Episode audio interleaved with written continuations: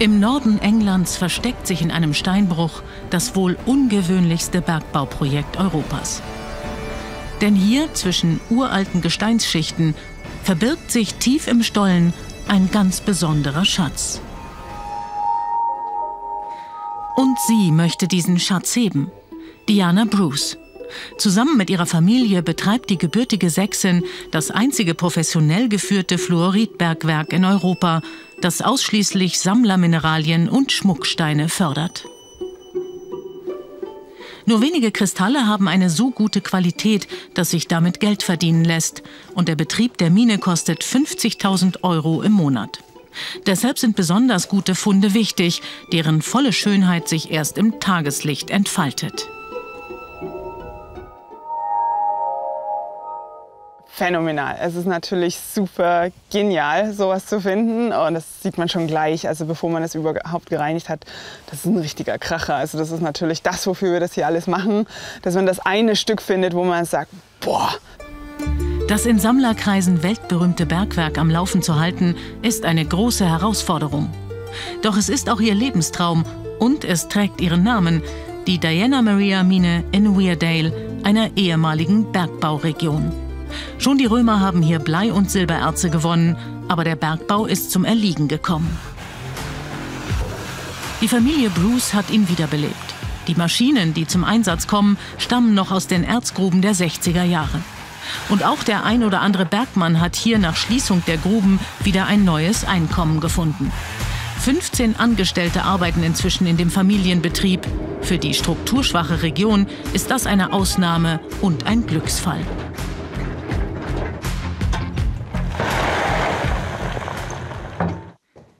Doch wie kam es überhaupt zu diesem außergewöhnlichen Projekt?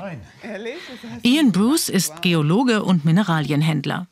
Zu seinem Klientel gehören sehr anspruchsvolle Sammler und Museen. Aber auch seiner Frau Diana, geborene Schlegel, liegt das Mineraliensammeln im Blut. Mein Großvater war schon ein sehr begeisterter Mineraliensammler und hat auch ähm, neun, neue Stufen Mineralarten gefunden im Erzgebirge, wo ich ursprünglich herkomme. Und dann hat mein Vater natürlich auch Mineralien gesammelt und die haben sich auch ein kleines Geschäft damit gehabt und da bin ich eben als Kind damit aufgewachsen. Auf einer Mineralienmesse in München lernte sie dann ihren zukünftigen Mann Ian kennen. Zwei passionierte Mineraliensammler als Paar. Da musste etwas ganz Besonderes entstehen. Nun ja, ich habe eine Frau gefunden, die schon immer ein eigenes Bergwerk haben wollte. Und nach vielen Jahren des Drängelns wusste ich, dass ich nur Ruhe haben würde, wenn sie eine eigene Mine bekommt. Die studierte Kommunikations- und Medienwissenschaftlerin kümmert sich auch um den Vertrieb und das Marketing der edlen Steine und wird damit einer langen Familientradition gerecht. Es ist schon sehr surreal, aber es ist auch schön, es fühlt sich ganz toll an, dass man halt einen Bezug hat und dass man irgendwo so diese Tradition, so eine Familientradition auch weiterführen kann. Also mein Großvater hat ein Mineral äh, nach sich benannt, der Schlegelit. Ian hat ein Mineral nach sich benannt, das ist der Ian Bruchsitz. Und ich habe jetzt eine eigene Mine und die produziert eben ganz viele Mineralien. Zwar nur eine Sorte, nämlich Florita, aber das ist schon ziemlich, ja, wahnsinnig cool, würde ich sagen. Und inzwischen ist auch schon Nachwuchs da. Die kleine Annabella Bruce. Doch was sind Fluorite eigentlich? Fluorit ist kein klassischer Edelstein und auch als Mineral keineswegs selten. Trotzdem genießt er unter Sammlern wegen seiner außerordentlichen Farb- und Formenvielfalt hohes Ansehen. Die Fluorite aus Weardale gehören zu den begehrtesten der Welt, wegen ihrer intensiven Farbe, ihrer Klarheit und auch wegen einer ganz besonderen Eigenschaft, die sie beinahe lebendig erscheinen lässt. Die ausgeprägte Tageslichtfluoreszenz. Im Kunstlicht ist dieser Fluorid tiefgrün. Bei Tageslicht wechselt er seine Farbe teilweise zu lila. Grund für diesen spukhaften Farbwechsel ist der Kontakt mit UV-Licht. Solche absoluten Spitzenstücke sind selten, doch an ihnen hängt die Finanzierung des Bergwerks. In der Diana Maria Mine sind die Arbeiter auf eine neue Fluoritkluft, ein sogenanntes Pocket, gestoßen. Die Qualität der ersten Steine ist gut, aber noch nicht Weltklasse. Doch die Familie hat noch ein Ass im Ärmel. Hoch oben in den Bergen betreibt sie ein zweites Bergwerk im Tagebau. Es trägt den Namen der Tochter, Lady Annabella Mine. Eigentlich wurde in den Steinbrüchen früher Kalk abgebaut, der hier in horizontalen Schichten übereinander liegt.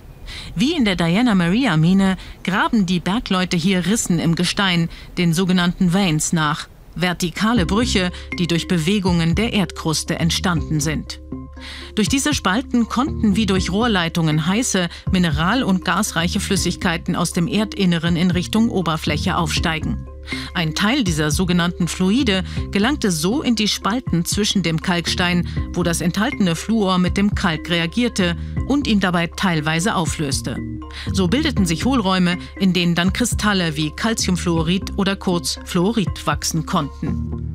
Nach dem Abtragen des Kalksteins stoßen die Bergleute auf die oberen Decken der Kristallkavernen. Die Mineralisierung könnte außergewöhnlich sein. Wir hoffen auf einen Millionen-Dollar-Hohlraum.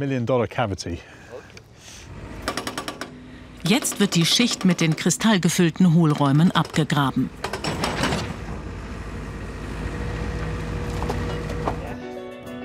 Und tatsächlich stoßen die Bergleute auf etwas, das sie nicht erwartet haben. Wahnsinn. Riesenfluorite. Die größten Kristalle, die die Familie jemals in Weardale gefunden hat. Wow, look at this. My goodness. Immer mehr blaue Kristalle tauchen in den mit Schlamm gefüllten Hohlräumen auf. Ja, here we go. Ja. So, nochmal ein, ein super Stück, also eben auch, wie man das schon sieht, die großen Kristalle. Ist schon Wahnsinn, wenn man sowas Neues entdeckt. Man freut sich und, und, und ist total dieser Adrenalinstoß, dass man da weitermachen möchte und vergisst dann auch die Stunden, die man dazu bringt. Dieser Fund wird helfen, den Minenbetrieb weiterzuführen. Und er belohnt den Mut von Diana und Ian Bruce, hier in Weardale die Fluoridsuche immer weiter voranzutreiben.